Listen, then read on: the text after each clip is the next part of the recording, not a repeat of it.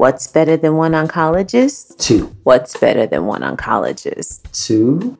What is better than one oncologist? Two. Hi, I'm Dr. Finyefolu Balogun. Hi, I'm Dr. Onyinye Balogun. We are the Onc Docs.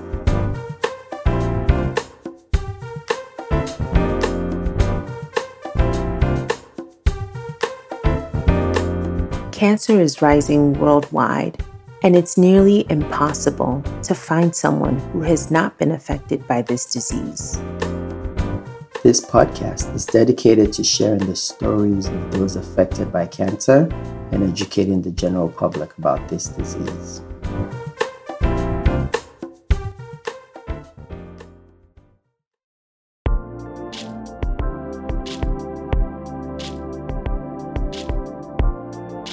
In this episode, we speak with Suzette Simon. Suzette is a New York based comedian, producer, and founder of NY Laughs, a nonprofit that produces free comedy programming in public spaces. Suzette aims to raise awareness about disparities and offer information and community to other women of color. She is also engaged in supporting research and she makes videos about her experience on social media through her accounts at Strong Black Boobs.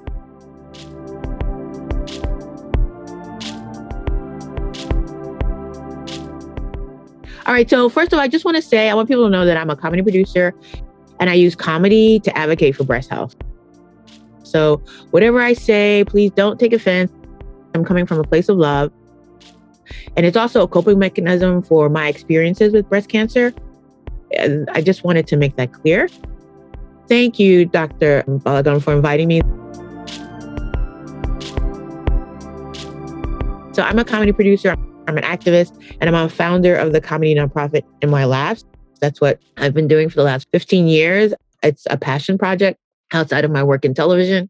And um, and NY Laughs has produced what we do is we produce free stand-up comedy performances in public spaces to enrich New York lives and, and, and advance the art of stand-up as a unique cultural asset. In early January of 2020, I was diagnosed with breast cancer in my right breast. By the end of the year, I had gotten new boobs, a new look due to chemo and radiation, and found a new purpose and passion after learning that Black women with breast cancer, according to the CDC and according to the Institute of Health, have a 40% higher mortality rate than white women. So that's an alarming stat, and it's just one of the long list of breast cancer disparities. Now I've become an advocate on breast health, and I've been producing these humor filled health awareness PSAs that not only target communities of color, but I'm hoping speak to all women since one in eight women in the US will be diagnosed with cancer. So I now consider myself the self appointed master of cancer badassery. My mom passed away with breast cancer 30 years ago. She had no insurance. She was left dying on a hospital gurney in a crowded hallway of a public hospital because there were no rooms for her. And, and the thing is, like, when I walked away, for a moment, someone had taken her wig. And it wasn't a wig at that point, it was like a Chewbacca toupee. And I was like, damn, are people that desperate for weaves in Brooklyn? So when I think of what my mom endured and all the health statistics among Black women, the Black community, I take pride in being a cancer badass. And I'm hoping that being a cancer badass might shake things up and change outcomes.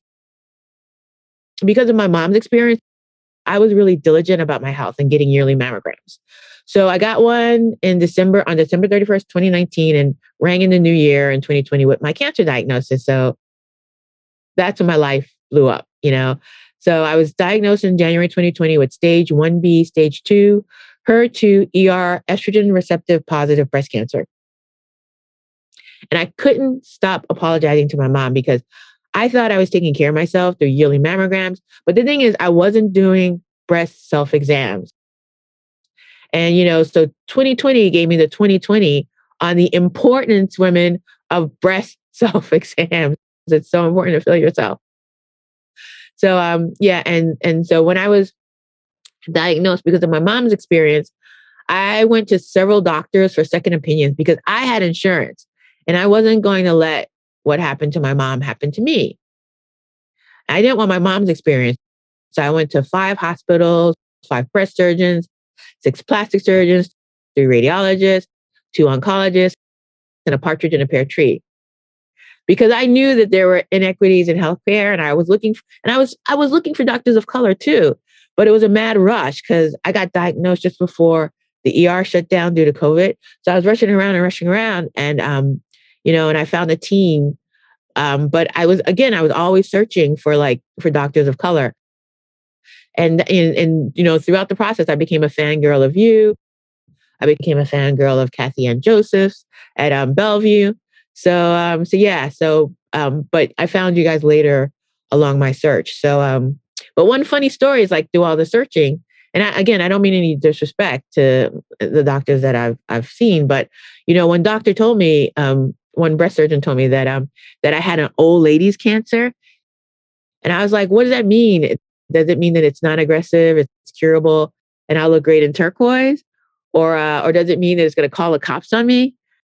I was like, what are good cancers? I mean, I mean, my family didn't have cancer in it. My mom was the first person to have cancer, and um, and I tried actually after I I found that I had cancer. I tried to figure out like what her cancer was, but New York hospitals are allowed to destroy records after seven years. So my mom died 30 years ago, so I really had nothing to go off of. And my mom's breast cancer turned metastatic after five years. So she had had, um, when she was first diagnosed, she had a unilateral mastectomy. So she was essentially flat on one side, and on the other, she had a boob that drooped long enough to be used for a hacky sack practice. At that time, too, I mean, this is another thing is that like I don't think that there was any. I know that there's a push now for when you have uh, mastectomies to to be able to have reconstructive surgery. I really don't think that that was something that was mandated at that time. I kind of feel like that like kind of played into my mom's self-esteem but you know i think for black women you know black mothers they just keep keep it going keep it moving um, and i think you know as a single mom too she you know she was divorced at that time it might have been really scary since she didn't have insurance but um, but you know, sometimes I would catch her like maybe standing a little bit longer in front of the microwave, trying to get her dose of radiation and cook dinner. but um, but yeah, but um, but yeah. So five years later, it recurred, and, and that's what took her life. Um, and um, as far as uh, like now having cancer, I think you know, this health issue is really motivating me to get a lot of stuff done. You know, and I'm I'm so super busy now. I mean, I feel like I feel like it's not going to be cancer that kills me. It's going to be the cancer advocacy because I'm just so busy right now. like my nonprofit too is beginning to like have some like some great forward steps. I mean, we got to present shows at Lincoln Center this summer. So, um, so like, so I guess now with cancer, like I've become really, really focused on time spans. You know, again, like with my mom dying after five years, I mean, I've asked myself, like, what would I do if I had five years left to live? And, um, you know, I think everyone has a five year plan. You know, before this, you know, mine was only just to renew my lease, but, um, but now it's trying not to die of cancer. So, but you know, I, right now I'm, I'm I'm dealing with a lot of side effects of the medication that I'm on, the anti-estrogen, um, the estrogen suppressant medication. You know, there's neuropathy, there's stiffness, arthritis. You know, I basically I sit down like a senior and I get up like a toddler. And I'm doing everything to try to combat it. You know, Pilates. I'm like, you know, yoga. I'm I'm doing water aerobics. So um, yeah, it's like I, you know, you know, I set up all my my water rate weights. I, you know, I I turn the pool into at my gym into like a like you've heard of a man cave. I turn into like a boob cave. Uh, you know, um, I like line up all my my weights and you know, and I'm I'm you know I'm working on that black boot magic with my weights and stuff like that. And so um, so yes, I'm dealing with a lot of um, a, a lot of side effects. I lost my eyelashes. I mean, my chemo experience was pretty good. I mean, it was like kind of stellar. I mean, I only had I had four sessions. Like my chemo was so quick. It was anywhere from like 90 minutes to two hours. Like, like I didn't even have time to get my Starbucks order. It was just so quick. So, so my whole chemo experience was pretty went pretty well. And then and the loss of hair, I wasn't so upset about the loss of hair because I was kind of at an impasse anyway with my hair.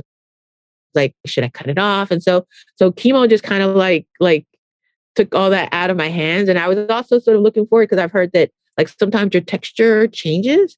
Sort of I'm looking forward to like this new texture. But the estrogen suppressant that I'm on, it gave it's giving me male pattern baldness. And I've never been more embarrassed in my life. I wasn't embarrassed like being bald. I was like, hey, you know, like, but like the male pattern baldness. Now that's really got me like, like really down. So, so, so my my best Christmas present ever was like six cans of minoxidil. like, and it's great. Like it's filled in the um all the the bald areas, and it's giving me like baby hair. Because I mean, like, what black woman wants to live without edges? Like, it just doesn't happen. It just doesn't happen. Who wants to live without their edges? So, um, so yeah, so now I'm getting those back through uh, minoxidil. You know, but I've got like this five year time frame, and and part of it is because of you know my mom died five years after a surgery, and and so and this this hormone blocking medication is supposedly a five year deal. Although my oncologist like sort of slipped it in, slipped in like, well, maybe ten, maybe fifteen, maybe the rest of your life. so so, like, because of it, like my priorities have changed, they've realigned. I mean, like, yeah, laughter is like become like a relevant part of my healing process and, and healing those around me. So, um, so when I'm not fatigued and you know, I, it kind of comes and goes, I'm creating these comedy videos under the hashtag Strong Black Boobs, which my my sister hates them. she hates them, uh, I guess, because of the way they're just really kind of provocative but the thing is, like, it's out of homage to my mom. For me, my tits, right? And I, have called them, I actually named them, I've called them Venus and Serena after my bilateral mastectomy um, for their courage, because they're not twins, they're sisters, right? They're champs, you know? And Serena was the one with the cancer. So she's especially GOAT, you know, G O A T. You know what that means, right? The greatest of all titties. so my sister hates that. She thinks that's disrespectful. But the one thing that we agree on is that nothing is changing. Things are getting worse for Black women. So someone's got to be provocative. Mortality rates for women of color when my mom died in 1990 was 17%. Now that's more than do- doubled, you know? So really, sis, really. So strong Black boobs is more than comedy vid- videos. It's a call to action because Black women are with breast cancer dying younger, with a death rate that is higher than white women. You know, I know 42%, 40%, 42% sounds bad. So, uh, so I'm keeping going. So strong black boobs is my black girl magic. I call it black boob magic because it's about health advocacy for communities of color. If I had testicle cancer, I would go out there and I would start a, a movement called Strong Black Balls. I mean, Al Roker had cancer, and I tweeted at him to start an awareness campaign called Strong Black Prostates. So I never heard back. I think he missed an opportunity. So yeah, so strong black strong black boobs is about about advocacy. I mean, it's meant to grab attention, um, and it may sound silly, but just look at what Tyler Perry morphed a silly caricature char- character named Madea into. So it has to start somewhere, you know. And this is the way, my way of doing it. You know, um, I want to be a catalyst for change. I really want to have a positive impact on this world through all of this, I think what I've learned more than anything is um, is breast self exams. That's right. Feel yourself, ladies. So I want to start doing videos about that, like just doing breast self exams um, in all sort of unique, fun ways. Um, I'm reaching out to different people to collaborate with. I'm doing breast self exams. I also do something I call titty protesting in Times Square, where I go out with signs like um, "Yes, ma'am, mammogram," or on Halloween I went out with a sign that says yeah, mammograms aren't scary. That's where it comes full circle for me. Um, is about trying to like just make sure that like not another black woman needs to die needlessly. And it's ravaging the black community that we don't know. When they think of cancer, breast cancer, they think of it as a white disease, and they really don't know how high the mortality numbers are for um, women of color. So that's what I, am doing, Dr. Balogun. And I thank you for everything that you do, all of your hero work out there to save Black lives. And um, yeah, I'm really, really honored to be part of this. You are hilarious. You're hilarious. Um, did you end up getting genetic testing? Yeah, I did get genetic testing, and there isn't any connection. But they they don't know all of the gene. Like there are still so much testing to be done. So maybe in the future there might be some sort of connection, but right now there's not. With clinical trials and things like that, is that a lot of this work has not been done on people of color. So all this genetic testing, you know, like you know, were there people involved of color? A lot of blacks are not involved in clinical trials. Like the numbers are so low. So we've been tested and there isn't any correlation. Who's who's to say down the line that there might be a gene that's found later on as more people of color get involved in in some of these test situations. No, I I 100% agree with you uh, that it we need to have more Black people involved in these trials. I remember seeing that there was an approval for uh, a drug for triple negative breast cancer patients, of whom an overwhelming percentage are Black and Hispanic. And the percent of Black women, they were the like least represented. And I just said, that is crazy. That is yeah. crazy. You ran a clinical trial on a subtype of breast cancer that's overwhelmingly, you know, in Black women, and you still could not recruit enough Black women. Something needs to be done about that. How can you be confident, you know, that your results can be now extrapolated and extended to Black women? It, it's just the representation needs to improve. So I agree with you 110%.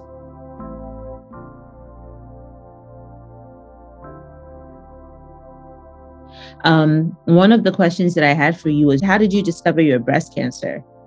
That's the thing is like I, I like it's such a, a revelation to me. Breast self exams are so important. Like I I just thought like doing my yearly mammogram was enough. But it's not because after I was diagnosed and that's when I felt the lump. I felt myself like, oh yeah, I mean, I did have a lump. First I get my mammograms, they're like, oh yeah, you go to your mammograms every year. Oh yeah that's fine. You shouldn't have a problem. Like it'll be like, you know, like it'll be nothing, right? And then they, you know, they took the they biopsied it or whatever, like, oh yeah, it's nothing. And they took a biopsy of the lymph node. Oh, nothing. Like we don't find anything. Like it'll be fine. Like you go, you're you're good. And then I, you know, get further testing and whatever. And then it's like, oh, you're stage 1B and, and your options are like either this lumpectomy or this mastectomy. You know, because of my mom's situation, I just like I'll just do a, um, a bilateral and and let that be that. And some doctors were trying to talk me out of the bilateral, but I was like, I, I just, I was like, I, I dealt with my mom's self esteem issues and stuff like that. I was like, I just want complete peace of mind in that regard. And um, I don't care about like the st- statistics of like, you know, the breast cancer recurrence. I'll just do a bilateral. And then they were like, okay, so they did the surgery and they're like, oh, you know, we did like, we had four cancer in like four lymph nodes or whatever. So now it's like we're thinking, um, we're thinking chemo, chemo. it went from like nothing in your lymph nodes to like now now it's better to do chemo and that um you know so but like but I went but this is why I went to two oncologists because one oncologist was like you know she wasn't sure about like which chemo to do and she was going to confer with her um, colleagues and then she's like okay so I'll give you like one chemo whatever and it, you won't lose your hair. It's like AC or something like she was gonna do that that thing. And then I went to another um, oncologist, and he was like, "Well, what did they tell you?" And he's like, "Well, I can do that for you, but I would prefer to do like a stronger round of chemo." Um, you know, and you know, we'll see how you do it four, and then we'll take it up to six. And I was like, yeah, after again, after everything my mom went, I was like, just hit me with everything strong. And so, and so after that was done, then it's on to the radio. Like I didn't know, again, it got escalated. Then I got radiation. So I didn't know any of this stuff was coming. And, you know, like at the very beginning, it was like, oh, you know, you, you that's the thing is like you do these mammograms like yearly. You're like, you walk away, that's all you need. But no, it, you also need to do breast self exams. It's really, really important to be able to get this at the earlier you can. The most problems I'm having is like just with this anti estrogen suppressant. With the breast self exam, I think it's interesting because your your story is not uncommon. people have cancers that pop up in between mammograms. You know, cancers grow at different rates. One of the top questions people will ask me is, when did it start? Right? When did my cancer start? And unfortunately, I don't know. I don't know. Um, mm-hmm and sometimes their mammogram truly was clear sometimes it wasn't and someone misread it but frequently it may have been clear and so some of the um, you know, medical organizations or like, you know, the task forces that put together guidelines have said, oh, you know, breast self exams, not so much, clinical exams, not so much needed. But these are the scenarios where I'm like, mm, mm, like, does it hurt? What does it hurt a woman to like check her breasts monthly? You know what I mean? Especially so that we make sure we catch these kinds of scenarios. So, um, so one of the clarifying questions I had for you was you said it was pretty much like most of it fortunately for you was a you know um pretty tolerable. It's just that the side effects, right, um, have been a lot. Uh, so do you think how how have your doctors helped with the side effects? How how I know you said you use comedy as a coping mechanism. Um, do you think we need more attention to side effects in survivorship? Yeah, like I never. That's the thing is like um, I never expected these um these side effects. I mean, I mean, you know, you get you get the drugs or whatever, and you get like uh, a you know you can read and find out like what the side effects are. But I, I mean, like I think the side effects to me are worse than again the everything else that that has happened along this journey. And I, and I, I guess that's a question too, also about outcomes too, because like even at the end of this, like, so I have my new breast, right? But I'm not exactly happy with my new breast. Like, I love my plastic surgeon. And like, when I found that I had, I was going to do a bilateral mastectomy whatever, I started trying to find like images and stuff like that on the web and they weren't very pretty. And, but like with COVID and everything, like now there's like this explosion of like so many people talking about their experiences because everybody was inside. So when I look at the work that my my doctor did, I I realized that there's a bit of artistry there, that the scarring or whatever, the cuts or whatever are nice, they're uniform, that he did a great job. But the thing is like there was no discussion of outcomes. And so I guess that's when you talk about like the medication and stuff like that, like you need to go in there with like questions, go on the web and and get questions, but don't go in there being your own doctor. Just go in there trying to educate yourself that you have a list of questions and that you are like aware of what the situation is. But one of the things that I never thought about was like, okay, so I have all these questions, but like never about the outcome. Okay, so you come in, you get refilled with my fake boobies or whatever, which I miss because they had metal in them. And I, I never lost a post it note because I could just pop a magnet, my post it note right on my breast. I would come in and get like them filled or whatever. And I was happy at one point with what size they were. And then we I went through chemo and radiation. But then after that, I went to reconstructive surgery. And then the breasts I got were not the size. Like we never talked about size at the end of it. Like in my mind, I was happy with the what the expanders were, but the expanders are not the same as implants. Implants hang differently. Now that I have radiation, I've had radiated breasts, it's harder because there's scar tissue to make any sort of changes. So, you know, and the doctor comes in, he's like, well, give it two months and let's see what happens. Let's give it. And I'm not pressuring him. I was just a little disappointment on my end. In my cancer group, they felt doctors don't treat you the same way as a regular patient. If I had gone for like regular boobs, maybe this outcome thing would have been a little bit more plotted because we would know why I went there and what the outcome was. You know, my outcome was to get like size size C boobs. But because I'm a breast cancer patient, you know, the outcome is to get me healthy. The, the doctor's not thinking about my Tinder profile.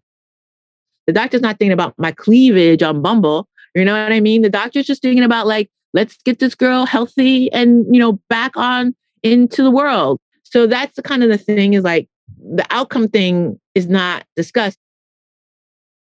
Another bit of advice that I have for people is like make sure that you have your girl squad with you or other people are going in with you. Or if they can't go in with you to talk to the doctor, make sure they're on the phone. Or if that can't happen, just make sure you take your phone and you record stuff because you're not going to remember all of these conversations and things like that. No, I, I absolutely hear you. I think both of the things, both of those aspects of the outcome have to be considerations. It's to get you healthy, but also like to make sure that you are whole, you know, emotionally, psychologically, that it's not just like, oh, the cancer is gone from the body. What else needs to be done to make sure that you're whole, right? So that's that's that's how I I, I completely agree with you that there needs to be communication to that end, not just okay, we got rid of the cancer, high five, yay for us, you know. When you go to the hospital, right? They ask you all these questions like before your operation. They're like, you know, your name, rank, serial number, like who, what's your name, what's your birthday, why are you here, what's being operated on. They ask you all these questions. I did ask my doctor. I did email them like, you know, like a couple weeks before. I was like, so I'm a comedian. I was like, so am I getting my double D's or whatever, my triple D's or whatever? And they were like, oh, no, no, no. I was like, well, what size am I getting? They were like, oh, you're going to get what fits, right? That was the answer. And I looked at the expanders that I had and I was like, okay, I'm fine with that, right? The expanders, the expanders were crazy. They were like, those expanders were like, I mean, some people hate expanders, but I I thought they were funny because they were like they made me feel like a Spartan in the movie 300 because they were basically like these huge like things that were like attached to your chest and they basically protected you from everything. They kept you from doing a yoga pose or whatever. They kept you propped up. They were great you know and like i said they had like metal in them and you know you know i felt like a war like a spartan warrior you know? Um so they were your breasties. Yeah they're my yeah they're my breasties and so like they were great and so like so when the, the, the nurse told me like yeah the doctor's going to give you what fits. I'm like, okay, I'll get this. But the thing is, like, again, like they stood up high, but implants are a whole other story. They, you know, they're lower. I've got the pecs of like a teenage, um, like male lacrosse player or whatever. You know, I'm not, I don't have a bad body image, but again, it's not the image that I had in my mind. There's no anger, there's no nothing. It's just like, I just sort of don't want this to happen to anyone else you know, this could have been something like dealt with like all like throughout chemo. I could have been refilling. We could have been talking about this. Like, like now to find out through radiation that like after radiation that my breast got smaller. And even now, even with the replacement, it's still smaller. And I was like, this is not the way, this is not the way life was supposed to be, like at the end of this. So at this point is vanity. And it's like not, again, it's not me, but manage expectations. What do you think your mom would have to say if she saw you and the work you're doing now? I mean, I, I am just hoping. I just feel like more of a connection to my mom ever so, and and I actually feel really bad because thirty. I wasn't the same person thirty years ago. I mean, like I don't think I was as supportive. I have a lot of guilt over that. I don't think I understood. I don't think I was supportive. I don't think it was a time when people talked about it. I don't I, I don't think my mom dealt with her feelings. I don't think she had any support. And so um so I, I just feel like, you know, I'm taking my mom's lesson, my mom's trauma and ordeal and journey. And I think her shame too. I think that there was probably a lot of shame that she dealt with.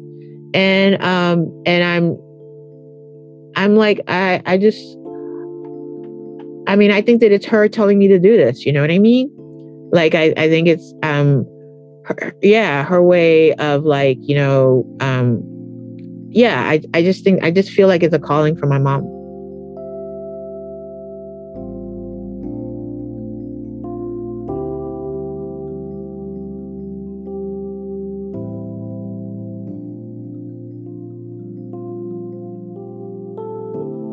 What a phenomenal person Suzette is.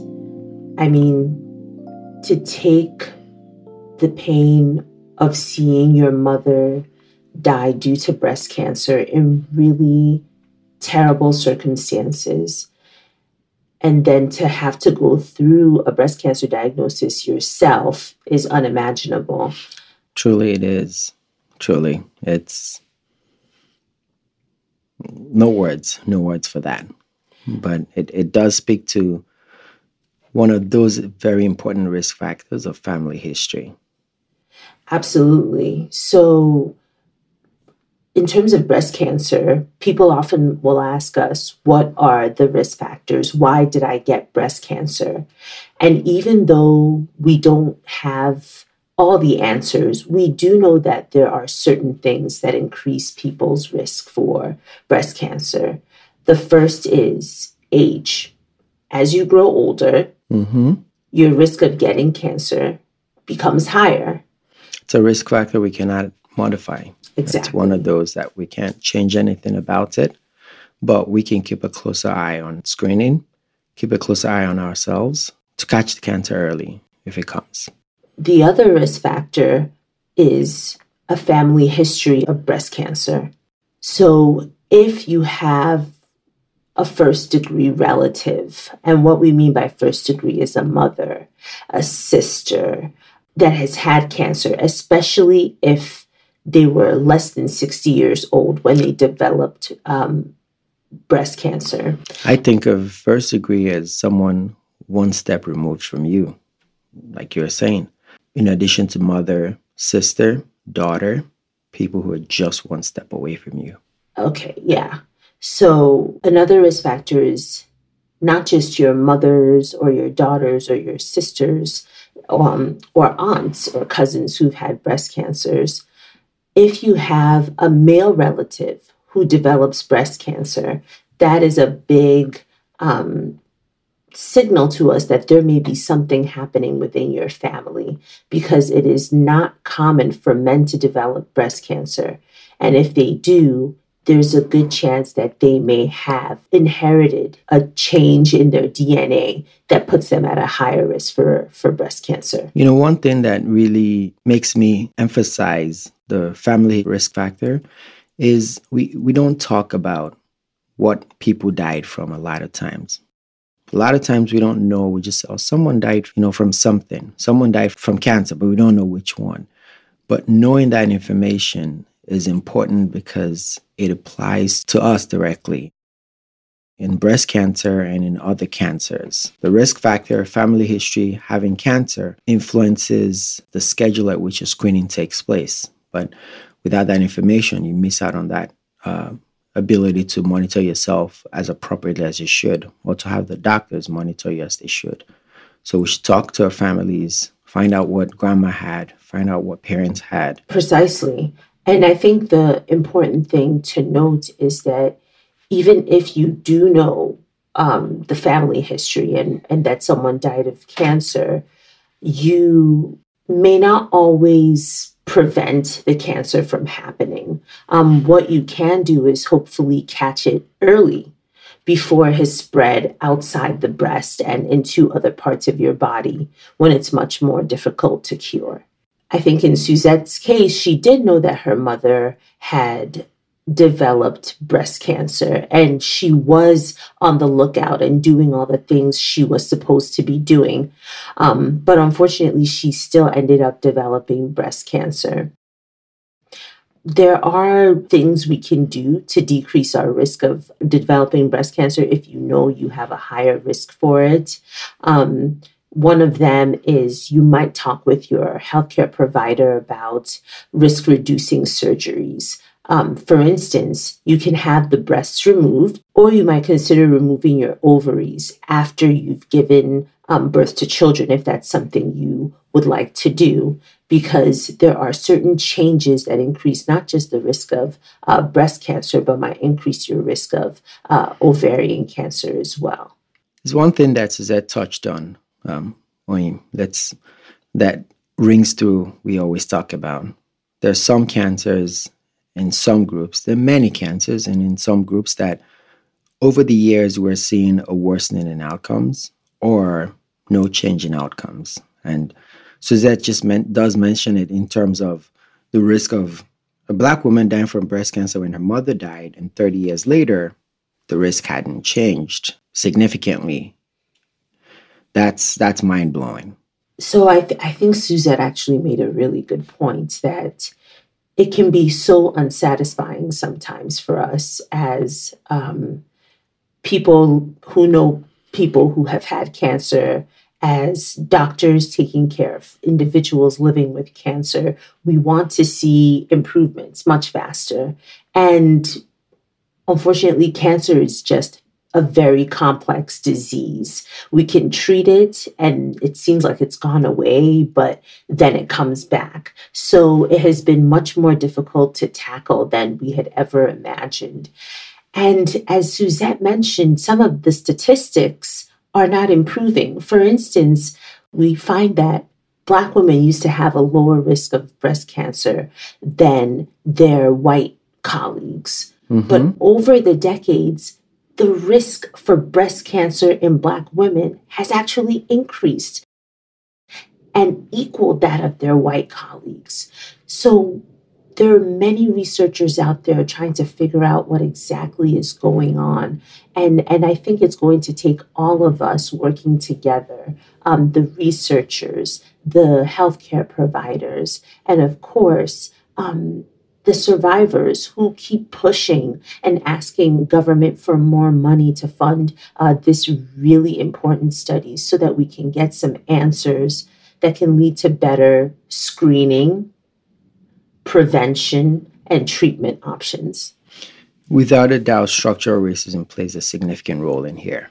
There's no question about that. Access to good health care, access to screening opportunities, access to even green space, access to food choices, these things all contribute. In the past two years, we've talked a lot about what are the factors that are um, impacting people's health. And as you said, uh, structural racism, right? Basically, your your your life factors in your life aspects of your life being determined just by the color of your skin. For instance the neighborhood that you live in right? We know that black people were more often um, made to live in uh, less desirable neighborhoods because of redlining policies, whereby they were, you know, not able to purchase homes in certain districts or even approved for loans for homes in certain areas. So, and of course, maybe even if they went to those areas, they were driven out um, by angry neighbors, angry mobs.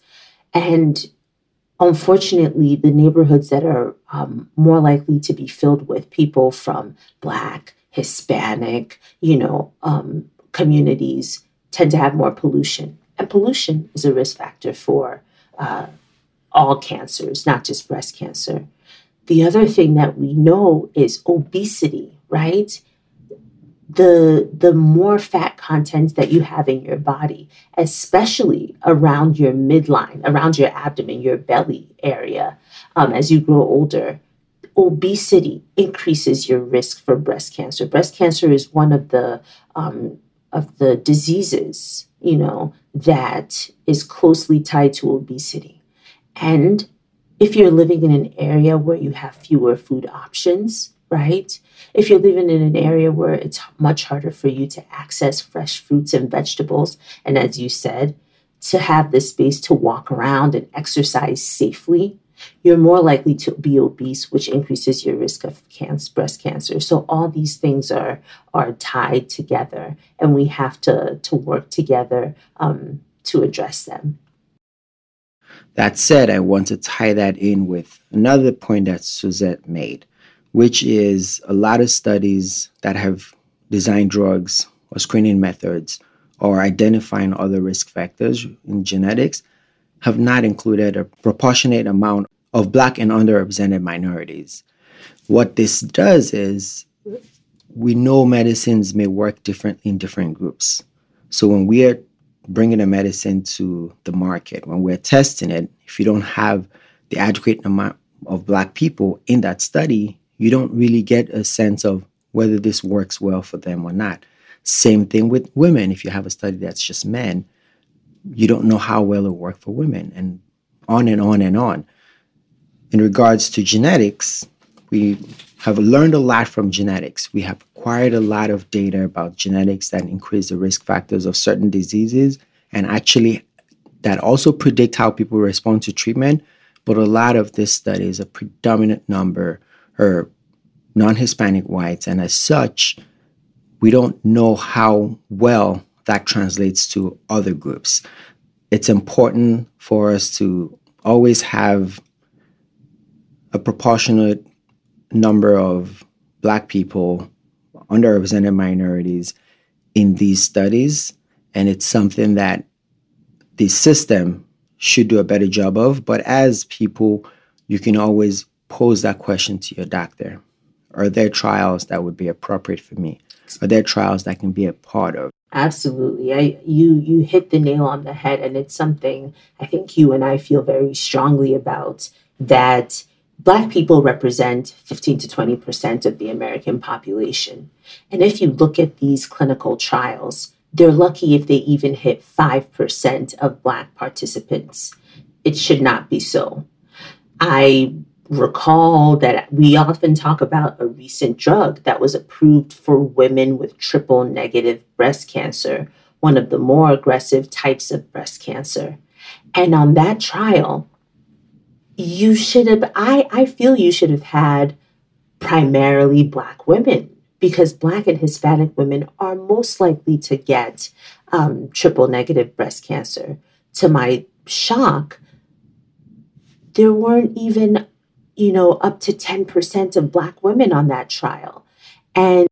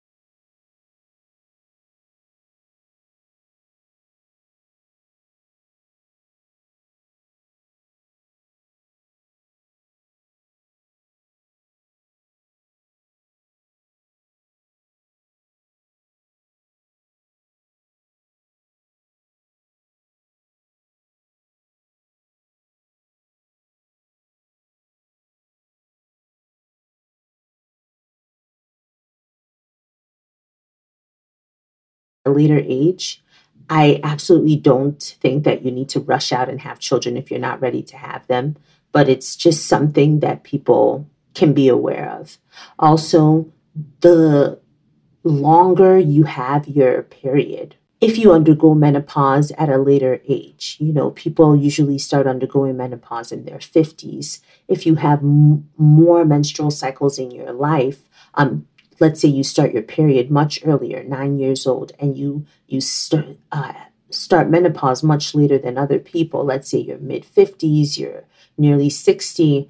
You have a higher risk of of developing breast cancer, but that's not something that you can control.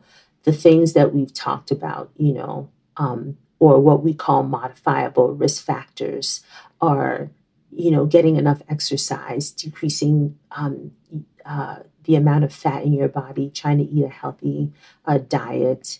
Um, and the other uh, risk factor is having undergone radiation therapy at a young age. What I mean by young is less than 30 years old. So that's not as common a risk factor for people, but I just, we're here to inspire and educate and I'm a radiation oncologist.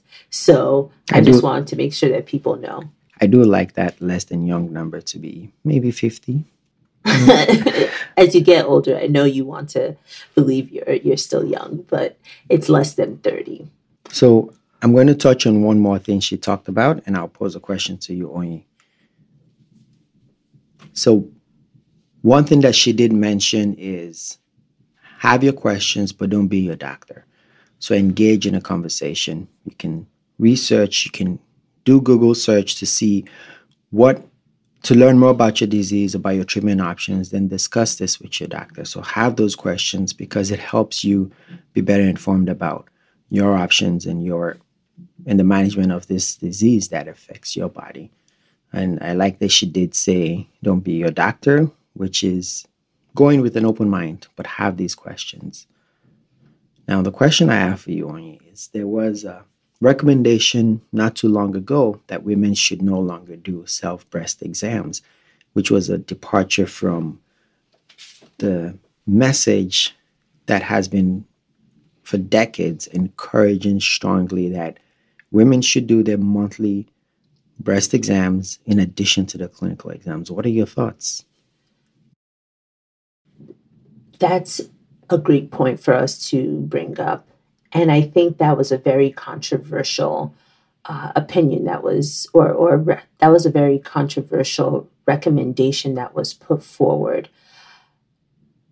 I believe many doctors will still encourage their patients to perform breast self exams because the harm that can come from that is not really significant. I can understand recommendations to not give an MRI to everyone because MRIs tend to see a lot of um, changes in the breast that ultimately are not cancer, but then you put people through a lot of, um, you know, sticking them with needles in order to try and sample the breast tissue that was unnecessary. But a breast self exam is just a way for a woman to, on a monthly basis, check the health of her breasts, become familiar with what's normal for your breasts. If you are a young woman, choose a date once a month, ideally after your menstrual cycle has ended so that you can check your breast and get familiar with what's normal for me so that if one day you feel something abnormal hopefully that can um, translate into having found the cancer earlier um, than if you had no idea what was happening in your own body. The only people I would say maybe to avoid a breast self exam is if it causes you so much anxiety for whatever reason that it's crippling and you just can't do it. But I think even though that recommendation was put out there and people were skeptical um, that breast self exams do anything, I don't do anything in terms of finding cancer earlier or saving lives. I hear from so many people who detected their own breast cancer that I still firmly feel that women should still check their breasts once a month. I agree. That makes sense. There's yeah. There's more to be gained by self breast exam than risk. So we thank Suzette so much for her advocacy for turning her personal trials into an opportunity to help others. Using humor it, it, using it, humor to do this. Using humor. She has a very unique sense of humor. She's a phenomenal person. And, and we are fortunate to have her in this um, in this movement to make sure that there's excellent breast breast cancer care for all women. You can find Suzette on Instagram at strong black boobs. Again, that's strong black boobs. And her website goes by the same name, strongblackboobs.com. For more information about our podcasts, visit our website, www.theoncdocs.com. Please subscribe to our podcast on Spotify or Apple. And if you like what you hear, please give us a review on Apple. This podcast was produced by Steve A. Williams. Again, I am Dr. Finyifulu Balogun. And I am Dr. Onyinye Balogun. And, and we, we, are, the Onc Docs.